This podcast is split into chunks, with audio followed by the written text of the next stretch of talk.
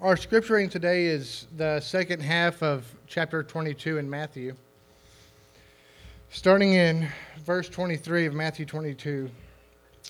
The same day, Sadducees came to him who say there, there is no resurrection, and they asked him a question, saying, Teacher, Moses said if a man dies having no children, his brother must marry the widow and raise up offspring for his brother.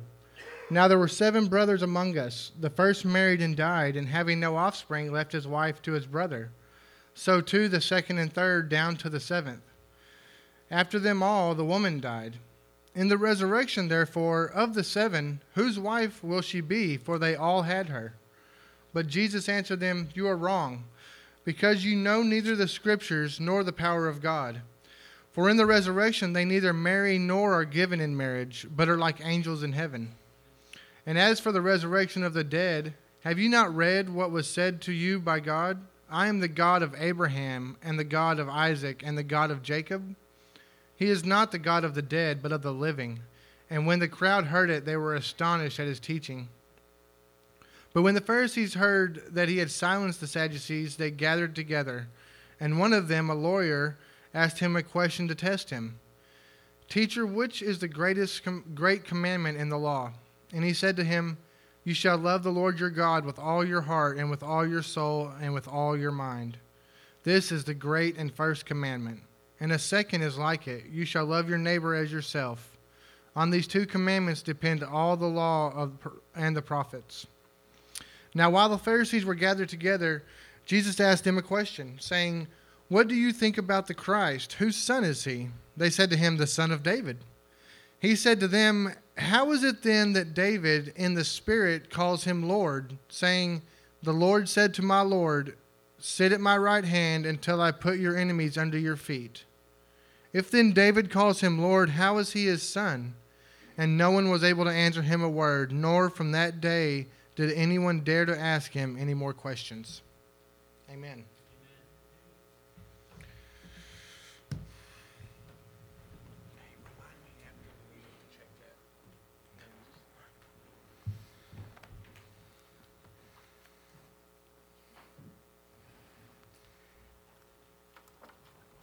Let's open up with a word of prayer.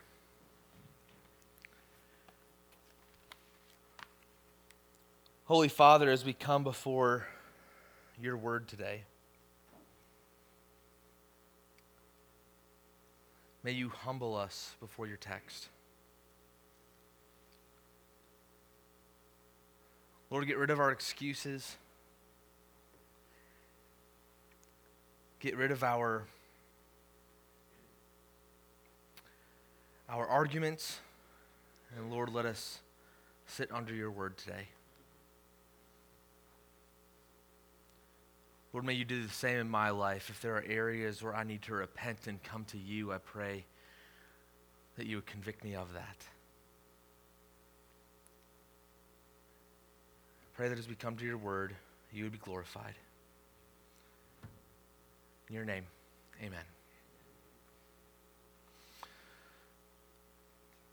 What does it mean to be a healthy church?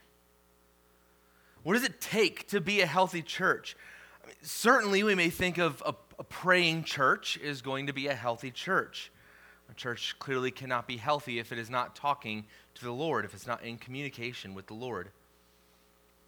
We may think of a healthy church, often we think of numbers as if numbers determine the health of a church. Numbers can be a gauge. A healthy church will be a growing church, but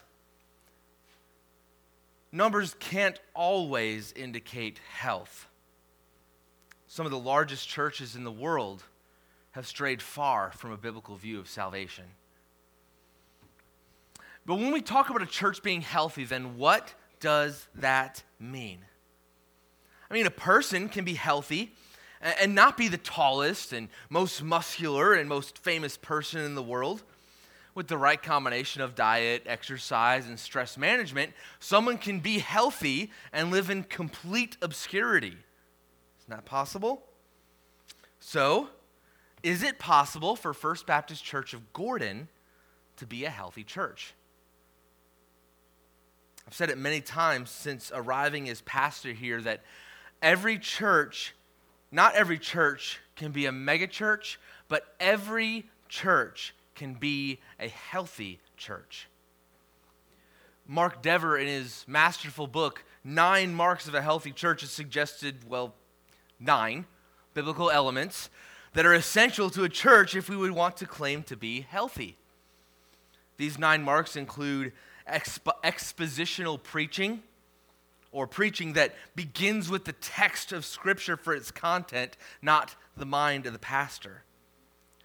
Another mark is biblical theology, or beliefs that are grounded in clear biblical teaching. Dever also argues that a church must be centered on the gospel, having a biblical understanding that salvation is not merely good deeds, but is a clear conversion to, from sin to Christ. And that a church must have a clear understanding and practice of evangelism and a deep concern for discipleship and spiritual growth. One of the other elements of uh, marks of a healthy church is biblical leadership. And one day, this church may have a pastor that's like that. But this morning, I injured our, our, our, our, uh, our music director. Went to shake his hand and bash his elbow on his guitar. A godly pastor would never do that, guys. One day, you guys will have a godly pastor. Clearly, I got a ways to go. The final couple of marks in Dever's book, interestingly, relate to what he would call meaningful membership or church membership that actually matters and means something. For some of us, this concept may seem new. After all, most of us, myself included, grew up in churches where becoming a member was a way to simply belong to something kind of like a club and the only process was filling out a card during an invitation. In other words, what I intend to suggest and what Dever suggests in his book is that meaningful church membership is impossible if we do not, or meaning, meaningful church membership is impossible if we do not know what church membership means. Or put another way, it is impossible to be a healthy church or a healthy church member if we do not have a healthy, robust, meaningful understanding of church membership. Just for the sake of clarification, I want to add that when I say meaningful membership, what I intend to mean is an understanding of church membership that takes membership seriously. Now, at first glance, you and, and many others across our nation may be opposed to this kind of an understanding of church membership. You may argue something along the lines of, well, we've never done it that way before. Or maybe it would be unloving not to allow someone to join our church. Or maybe you would say, this is, this is all just way too new.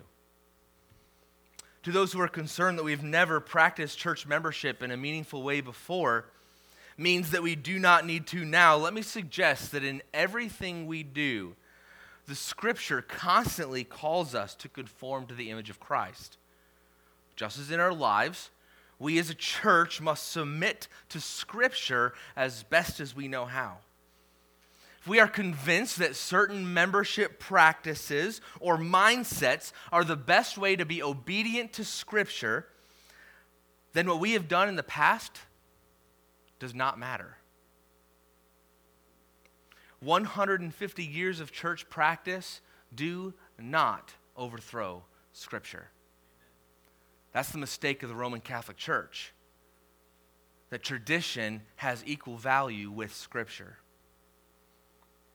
To those who think that healthy membership practices may be unloving, I urge you to stick around over the next couple weeks and see if the Holy Spirit will convince you otherwise. The Holy Spirit in God's Word will convince you otherwise. Now, finally, to the last argument. This is all too new. Let me alleviate your concerns just on that, on that particular front. Outside of Scripture, right, we're going we want, we're gonna come back to and see if this is actually in Scripture. That's our main driving question today. But outside of Scripture, In AD 150, is that far enough back? Did I, go, did I go back far enough? You remember that? Wayne was there. Merely 60 years after the death of the Apostle John, a little church manual existed called The Teaching. For at least one Christian community, this document described how they practiced baptism, which, even in the New Testament, was part of joining the community of faith, with a process similar to many churches' new membership classes. Chapters 1 through 6 describe basic Christian theology, and chapter 7 describes that after a person has been instructed in these things, then they can receive baptism. This is actually a pretty calm process for these early centuries, as some churches required a three year teaching process before they were allowed to join the church, before they were allowed to receive baptism. And even then, before they received baptism, they could not receive Lord's Supper with the rest of the church. So this, this work is fairly calm for that time period. But let's move a little bit closer to our time, right? That was, that was thousands of years ago. Have Baptists ever practiced meaningful membership? After all, this is a Baptist church. We want to stand with our tradition, right? Have Baptists ever done this? Well, I'm glad you asked. I could speak about several Baptists, but for the sake of time, let's talk about one. Benjamin Griffith, a pastor in Philadelphia, wrote in 1743. Just for sake of reference, that's 33 years before the Declaration of Independence. It's a long time ago. He wrote in 1743 about a biblical way to admit someone into membership. He says that in order for a church to fulfill its duties as commanded by Christ and to maintain peace and purity as commanded by Christ, that a church should uh, get the pastors and teachers and elders and the other, entire congregation together to engage in a threefold questioning of the person who wished to join the church. First, the church should examine the person as to whether or not they are a Christian.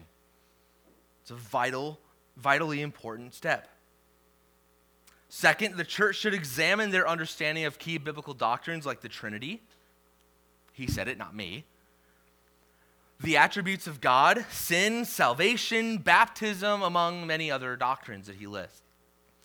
And third, the church should examine whether the person can give evidence of living according to the gospel that they proclaim. 1743. If Christ has commanded the church to be pure, which Scripture clearly teaches, local churches must local churches must do all that they can to ensure and maintain that purity. We are, after all, Christ's bride. Now, having said all this, none of it matters if church membership is not biblical, right? If it's not biblical, it doesn't matter. It doesn't matter what was taught in AD 150 or 1743 or in 1879 or even 2018 in Gordon, Texas. What matters is whether or not church membership and healthy practice is biblical.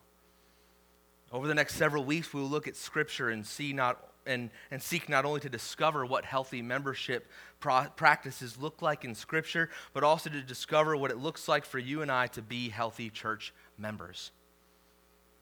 As today is an, is an introduction, I, I hope you will allow me the grace to give a more topical, albeit closely tied to the biblical text, sermon this morning.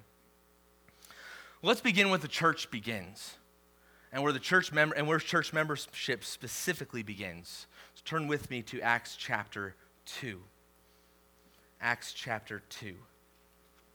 As you're turning there, some things we need to consider. When we approach the New Testament looking for practices of church membership, we first need to reorient our minds to what we are looking for. Right? We're not going to find in the New Testament anything called new members classes. We're not going to find the words transfer of letter or fill out this card. Rather, what we see in the New Testament is less akin to the idea of joining a club and more the idea of receiving citizenship. Most of us think of churches and church membership as like a club to join or a voluntary organization or some place that provides services. But the New Testament uses citizenship language to describe the relationship between a church and its members. Over the next weeks, we hope to unpack this more, but for now, let me simply say this. Although you are a citizen of your country, you do not affirm yourself as a citizen of this country on your own authority. You may be a United States citizen, but you do not have the authority on your own to affirm that. Does that make sense? The government or an embassy affirms your citizenship. Just like an embassy, churches are embassies of God's kingdom in the world. The New Testament says we are strangers and pilgrims in this world and that we are ambassadors for God's kingdom in this world. You cannot simply call yourself a Christian and be unaccountable. Rather, in the New Testament, as we that we'll see in the next weeks, uh, tasks local churches with the job of affirming your citizenship in heaven. Not saying you are a Christian, mind you. The New Testament does not say a church determines whether or not you are saved, but rather a church affirms that reality. Even more, the New Testament dis- depicts being a part of a church as being a part of a family or a part of a body. As we'll also see in the New Testament, except for a few frontier missionary situations, the scripture does not give any examples of Christians separated from churches. It doesn't exist in the New Testament. So, let's see if scripture gives any indication that church membership matters. Following the lead of Jonathan Leeman in his book, Church Membership How the World Knows Who Represents Jesus, let's take a journey back in time. Let's take a time machine back to the early days of the church we must ask ourselves the question Did the early church practice church membership? And if they did, did they take church membership seriously? Let's look at our passage in Acts chapter 2. This is right after Peter's, Peter's uh, great sermon. 3,000 people had just gotten saved. And verse 42 describes this scene. And they devoted themselves to the apostles' teaching and the fellowship to the breaking of bread and the prayers. And awe came upon every soul, and many wonders and signs were being done through the apostles. And all who believed were, to, were together and had all things in common. And they were selling their possessions and belongings and distributing the proceeds to all as any had need. And day by day, attending the temple together and breaking bread in their homes, they received their food with glad and generous hearts, praising God and having favor with all the people. And the Lord added to their number day by day those who were being saved.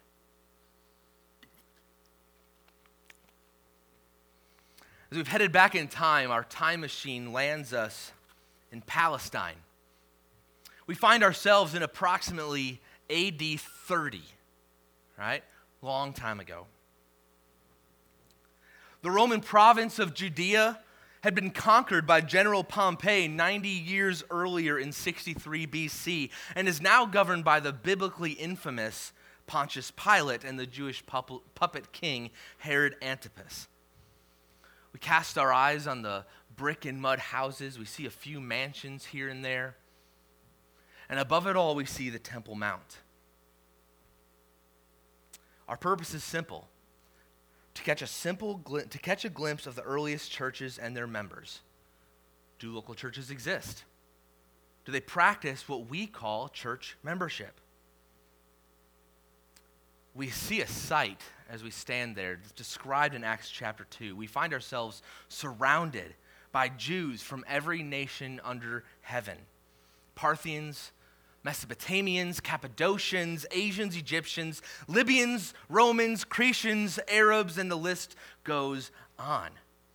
They're gathered for the annual Jewish feast of Pentecost. And the bustling colors and smells make us think of uh, what we may think of a flea market. First thing that strikes us, however, is not a sight, but rather a sound. A sound like the blowing of a violent wind as described in Acts 2 2. There in front of us is a group of men preaching in the native languages of all of these people. The crowd is amazed, as you and I find ourselves amazed. A man named Peter challenged the people, preaching from the ancient texts written by King David, who called the recently crucified Jesus my Lord. Then he speaks with a slap to the faces of the people in the crowds. And he says in verse 36 of Acts chapter 2 God has made this Jesus, whom you crucified, both Lord and Messiah. As we see this, we're afraid, almost certainly, the crowds will stampede Peter. Surely they will have him arrested and even beaten to death. But that's not what happens. Instead, the crowd is cut to the heart and they want to know what they need to do to be saved. Peter responds, Repent and be baptized, every one of you, in the name of Jesus Christ for the forgiveness of your sins, and you will receive the gift of the Holy Spirit. Peter isn't trying to hide that Jesus is a king, even putting that very claim into David and God's mouth. What's more, he tells the people to identify themselves with Jesus through baptism. It seems he wants to establish a marked off people, a publicly identifiable movement. Remarkably, the people respond in droves, and 3,000 people were added to their number that day, as we see in verse 41. It seems our time machine put us right in the right place. This is the start of it all. As we ask around, we find that just before we arrived, this group of Jesus' followers was a group numbering about 120 people. But then on this amazing day, 3,000 more names were added. Maybe their names were James, Andrew, Lydia, Alphaeus, Prochorus, Jimmy, Scooter, Alice, right? Bubba, they're all listed. They're all named, or these maybe these were their names. The church is counting heads and keeping records, right? They were able to number that there were 3,000 people. They had names. They had uh, they could count heads. They knew who these people were. Over the next few days, we, we set up shop, right? We get ourselves a little office, maybe a tent, to continue gathering information and examine our findings. We watch as this group settles into a new lifestyle as we saw in our passage this morning, they devote themselves to the apostles' teaching. They share fellowship, the breaking of bread. They share prayer together. They call themselves believers, and they share everything in common, including their possessions as, and goods as people have need. This group is, an entirely, is on an entirely different wavelength than the rest of the entire city. It's as if they were from somewhere else. The whole flock of them meets together in the temple courts and then breaks into smaller groups in their homes. The group also keeps growing. As it says in the end of our passage this morning, and the Lord added to their number daily those who were being saved over the next weeks and months, more and more people begin to claim to believe this message. And soon we find, as Acts 4 4 describes, that the rolls of just men reaches about 5,000 people. We ask ourselves if they're merely trying to pad their rolls, only interested in numbers. Right? That's all they're looking for. But soon the answer is obvious as the leaders become aware of some serious moral lapses in Acts chapter 5. And when these lapses take place, they quickly respond to correct them, resulting in the quick judgment of God and the church on the deceptive Ananias and Sapphira. And somehow we find that this whole large gathering is still meeting together in Solomon's colonnade. And by now they've started calling themselves the church in Acts 5 11 through 12. Soon, then, an issue arises, and they call a members' meeting to talk about how they can better love their widows. There's no doubt about it. These people spend time together and they care for one another. So remarkable is their life together that as we ask around, we find that they are highly regarded by the people. We see that in Acts 5:13. But not everyone likes them. Not everyone highly regards them. Peter and the, and the apostles, we've, we've watched this as Peter and the apostles have regularly been asked to uh, answer to the authorities. Peter clearly tells them every time we must obey God rather than man. This group of people knows the buck stops with Jesus and no one else. They never stop teaching and proclaiming the good news that Jesus is the Messiah. Life continues to get pretty hot for this group as persecution sets in. One leader named Stephen is stoned to death because of his belief in Jesus. It looks as if the chief priests get a hold of a list of names and they send one of their most zealous henchmen, a Pharisee called Saul, to go house to house to drag church members off to prison. People begin to come and tell us as we are continuing to compile this research that, that the people who are scattered because of the per- persecution are actually preaching the good news wherever they went. The persecution is scattering Christians away from Jerusalem and into other cities and lands. We begin to, begin to hear about disciples popping up in various cities all over the place. Everyone begins to, to realize that Jesus did not simply come as King of the Jews, but as, king for, as the King for all tribes and tongues and nations. It's around this time that we begin to hear that Saul has begun to preaching in the synagogues that Jesus is the Son of God and the Messiah. Many don't believe it until Saul himself shows up and preaches, as Acts chapter 9, verses 27 and 28 describes, boldly in the name of the Lord. Things are beginning to look up. And the church of Jerusalem is now scattered throughout Judea, Galilee, and Samaria. And they all seem to be enjoying a time of peace now. As we come back together, we want to go back and look at the data we've collected so far. We begin to conclude the possibility that God purposely brought international citizens to Jerusalem for Pentecost. And then God purposely allowed persecution to come so that converts would spread across international borders. And just as we're examining this data, one of our friends from the Jerusalem church runs into our meeting and stops to catch his breath with his hands on his knees. He has some news for us. He informs us that a great number of people have believed and turned to the Lord across the Syrian border in the city of Antioch.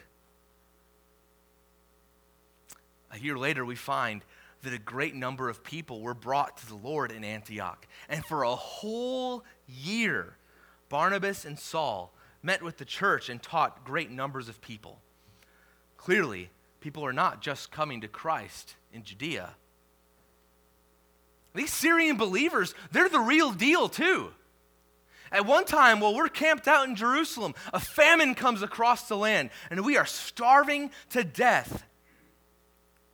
But the disciples in Syria send provisions to us. And because of their generosity, instead of having nothing to eat, we find ourselves enjoying spit roasted Syrian lamb, accompanied by fig and lentil salad. I might pass on the salad. Grilled flatbread and goat cheese wraps, and stuffed grape leaves. Christian love is definitely delicious. Again and again, these Christians prove that they care for one another and that their care extends across national borders into churches beyond their own. As we're there and the decades pass, we watch this church planting momentum build. Saul, now called Paul, takes one journey where he plants churches in Cyprus and Asia Minor, including cities such as Derbe, Lystra, Iconium, and Pisidian Antioch. On a second journey, he plants churches farther west in the cities of Philippi, Thessalonica, Berea, Corinth, and Ephesus, just to name a few. He then takes a third journey to strengthen many of these same churches. Verbal reports and even copies of letters written by the apostles to these churches find their way back to us. Letters to churches in Galatia, Thessalonica, Corinth, and elsewhere. In one of his letters, Paul, who's at this time under house arrest, describes himself I am an ambassador in chains, in Ephesians chapter 6, verse 20. He uses his entanglements with worldly authorities to the advantage of King Jesus. The governing authorities are all over the map as they begin to respond to these churches. Herod Antipas arrests and kills church members. The Roman proconsul of Cyprus, of Cyprus believes their message and converts, as does one synagogue ruler. Governor Felix, as we see in Scripture, sees an opportunity for bribe money. Governor Festus calls Christians insane. King Agrippa is provoked. And another Roman proconsul, Gallio, basically says, whatever, and swats Christians away like they're a pesky fly. It's as if the church and its members are straddled somewhere on the edge of society. A part of it, but not a part of it. Neither fish nor fowl a copy of a letter from Peter actually shows up one day and starts saying exactly this. He says that Christians are exiles. 1 Peter 1 1. Now, as we stop, we've seen this over the decades. We've observed what's going on in the church. We go over our findings, we take notes, and we discuss, and we try to piece things together. And what we find is 10 indisputable themes throughout our research. One, we find that the church's very existence unifies around the message of a Savior and Lord. Just as we heard in our first day in Jerusalem, we hear from all of these churches, and again and again in our notes, the words, for the forgiveness of sins and Jesus is Lord, appear. The apostles proclaim it. They call it the way of salvation and the good news, and the Holy Spirit gives people the tongue to say it. These Christians respect and defer to worldly authority to a point, but their ultimate allegiance is to Jesus. They call themselves ambassadors in chains, and they risk everything, even to the point of death. Number two, we find that Christians are ordinarily united to individual but interconnected churches. At first, every believer was attached and added to the church in Jerusalem. Then we see a transition phase when isolated disciples are scattered, as when Philip explained the gospel to the Ethiopian eunuch. But all of this is frontier mission stuff, and therefore the exception, not the rule. Other than this time of transition, there are no examples of Christians separated from churches. Quickly, church, churches were planted at Antioch, Iconium, Corinth, and so on. These churches continued to communicate, to identify with, and to serve one another in times of need, even across national borders. Third thing we discover is that Christians collectively identify themselves as churches. We can hear this in the way they talk about themselves. Saul began to destroy the church in Acts 8 3. News of this reached the church, Acts 11 22. Barnabas and Saul met with the church, Acts 12 1. The church was earnestly praying, Acts 12 5. They gathered the church together, Acts 14 27. The church sent them away, Acts 15 3. They were welcomed by the church, Acts 15 4. The Christians use the word church to identify themselves in their life together the individuals belong to something larger and corporate. Our fourth observation is that Christians possess a special power and corporate identity when they're assembled. Paul writes of when the Corinthian church is assembled, and the power of our Lord Jesus is present in 1 Corinthians 5 4. Later in the letter, he refers to when they come together as a church, verse 11, uh, chapter, uh, 1 Corinthians 11 18, as if they are somehow more a church when they are together than when they are apart. This gathered assembly, it seems, has the power to do things, to make decisions and pronouncements on behalf of Jesus. Number five, we discover that the first step of the Christian life is baptism, always. Peter said, Repent and be baptized in Acts chapter 2.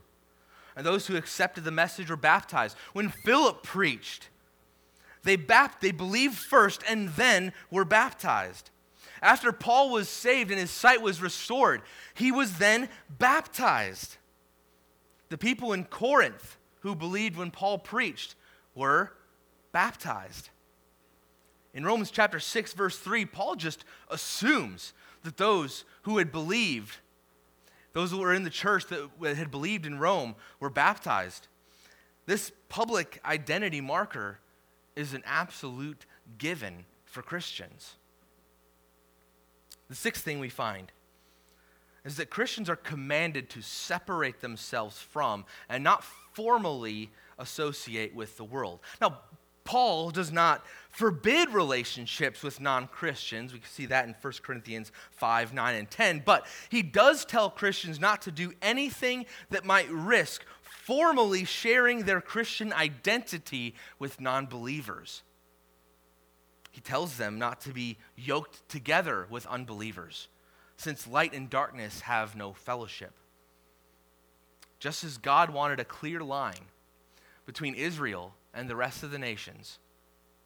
So God required a clear, bright line between the church and the world. 2 Corinthians 6:17 says, "Come out from them and be separate," says the Lord. "Touch no unclean thing and I will receive you."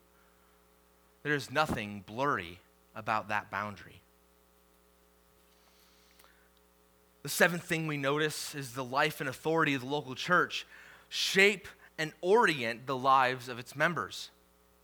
This was especially clear in our first weeks in Jerusalem.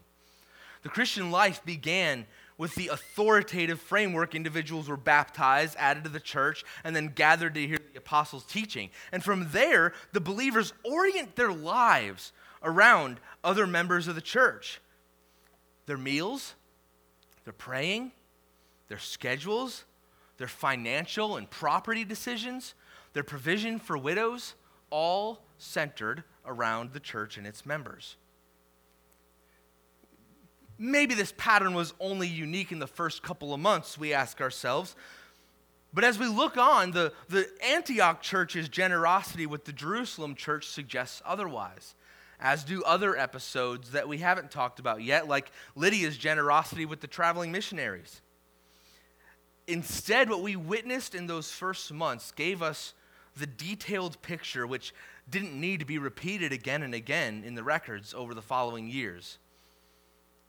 Also, the letters we receive from other apostles also give us glimpses to the same kind of communal life. The eighth thing we recognize our, as our research team continues to look through these things, the eighth thing we recognize is that Christian leaders are made responsible for specific sheep. Christian leaders are not given responsible for every Christian everywhere, but for specific sheep. Peter tells elders, be shepherd, shepherds of God's flock that is under your care in 1 Peter 5 2. Paul says the same to the elders in Ephesus Keep watch over yourselves and all the flock of which the Holy Spirit has made you overseers in Acts 20 28. The elders know who they are responsible for, they know those people. Number nine, similarly to this, we see that we find that Christians are responsible to submit to specific leaders. The author of Hebrew writes, Obey your leaders and submit to them in Hebrews 13 17. Clearly, the believers must know who their leaders are. Paul writes, The elder who directs the affairs of the church well are worthy of double honor. In 1 Timothy 5:17. If the Christians are to honor their elders, they need to know who they are supposed to honor, right? And the tenth thing we find, probably maybe one of the hardest ones for us to wrap our minds around, is that Christians exclude false professors from the fellowship. In one le- letter, Paul tells the church in Corinth to expel the wicked person from among you in 1 Corinthians 5:13. Obviously, you cannot expel someone from a church unless they belong to a church in the first place. Elsewhere, Paul says to warn a divisive person twice and then have nothing to do with them in Titus 3:10. And John talks about false teachers who went out from us because they did not really belong to us in 1 John 2:19. Adding all this up, one thing is obvious to our research team. To become a Christian is to belong to a church.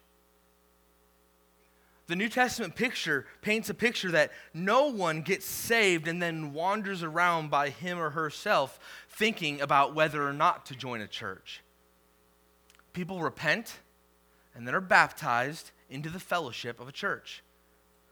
Looking to Christ as Lord means being united to God's people. It's automatic. Like being adopted means you'll quickly find yourself at a dinner table with brothers and sisters. You don't get adopted and then wander around whether or not deciding whether or not you're going to join a family. It doesn't work like that.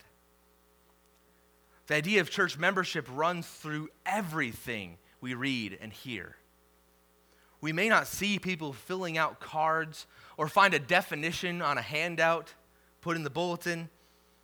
Rather, everyone, insiders and outsiders, know exactly who is meant when, Christian refer, when Christians refer to the church. To be a church member is to be one of the individuals who constitute a church. They know who they are. In fact, you cannot talk about a local church without talking about its members. It's like trying to talk about a team or a family or a nation without talking about its members. Just like the members of the team are the team and the members of a family are the family, so the members of the church are the church. As we travel back to 2018, we come away with a few answers.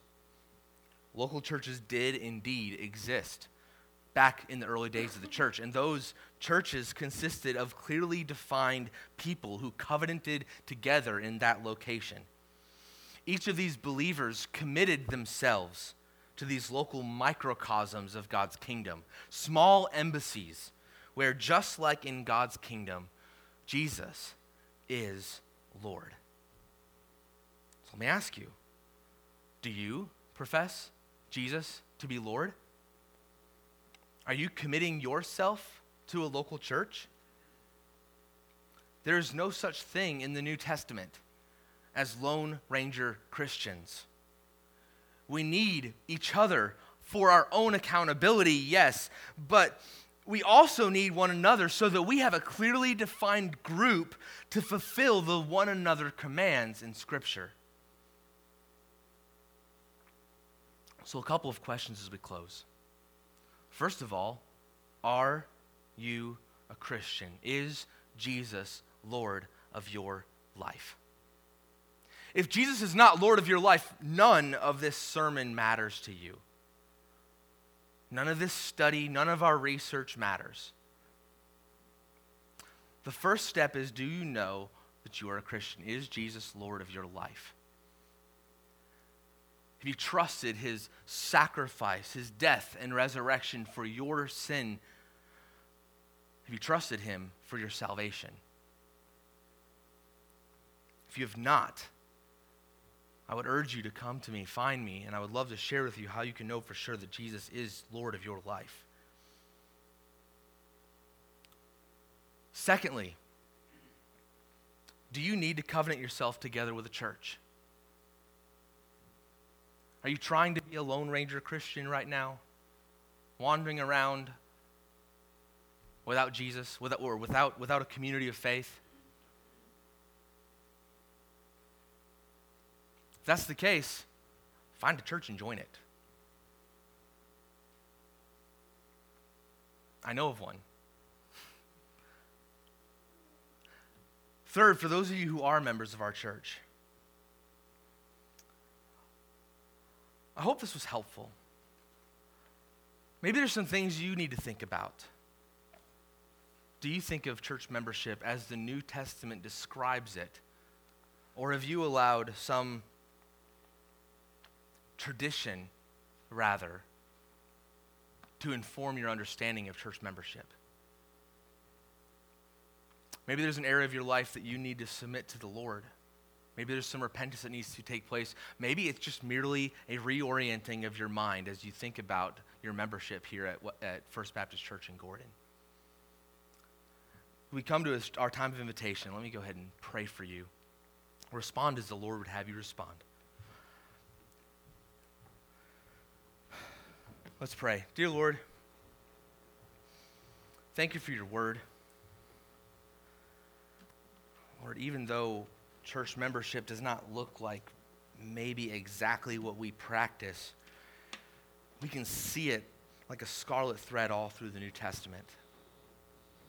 The idea of church membership is woven into the fabric of the New Testament. I pray, Lord, that we as a church would have our minds transformed according to your word. I don't care how we've always done it. I don't care what we've done for the last 150 years. Lord, all we need to be caring about is are we doing things biblically? Your word is authority over our lives, and it calls us to submit to it. Pray, Lord, you would help us to, to understand your word and to work through these things, Lord, and to become a church that is more in your image. In your name.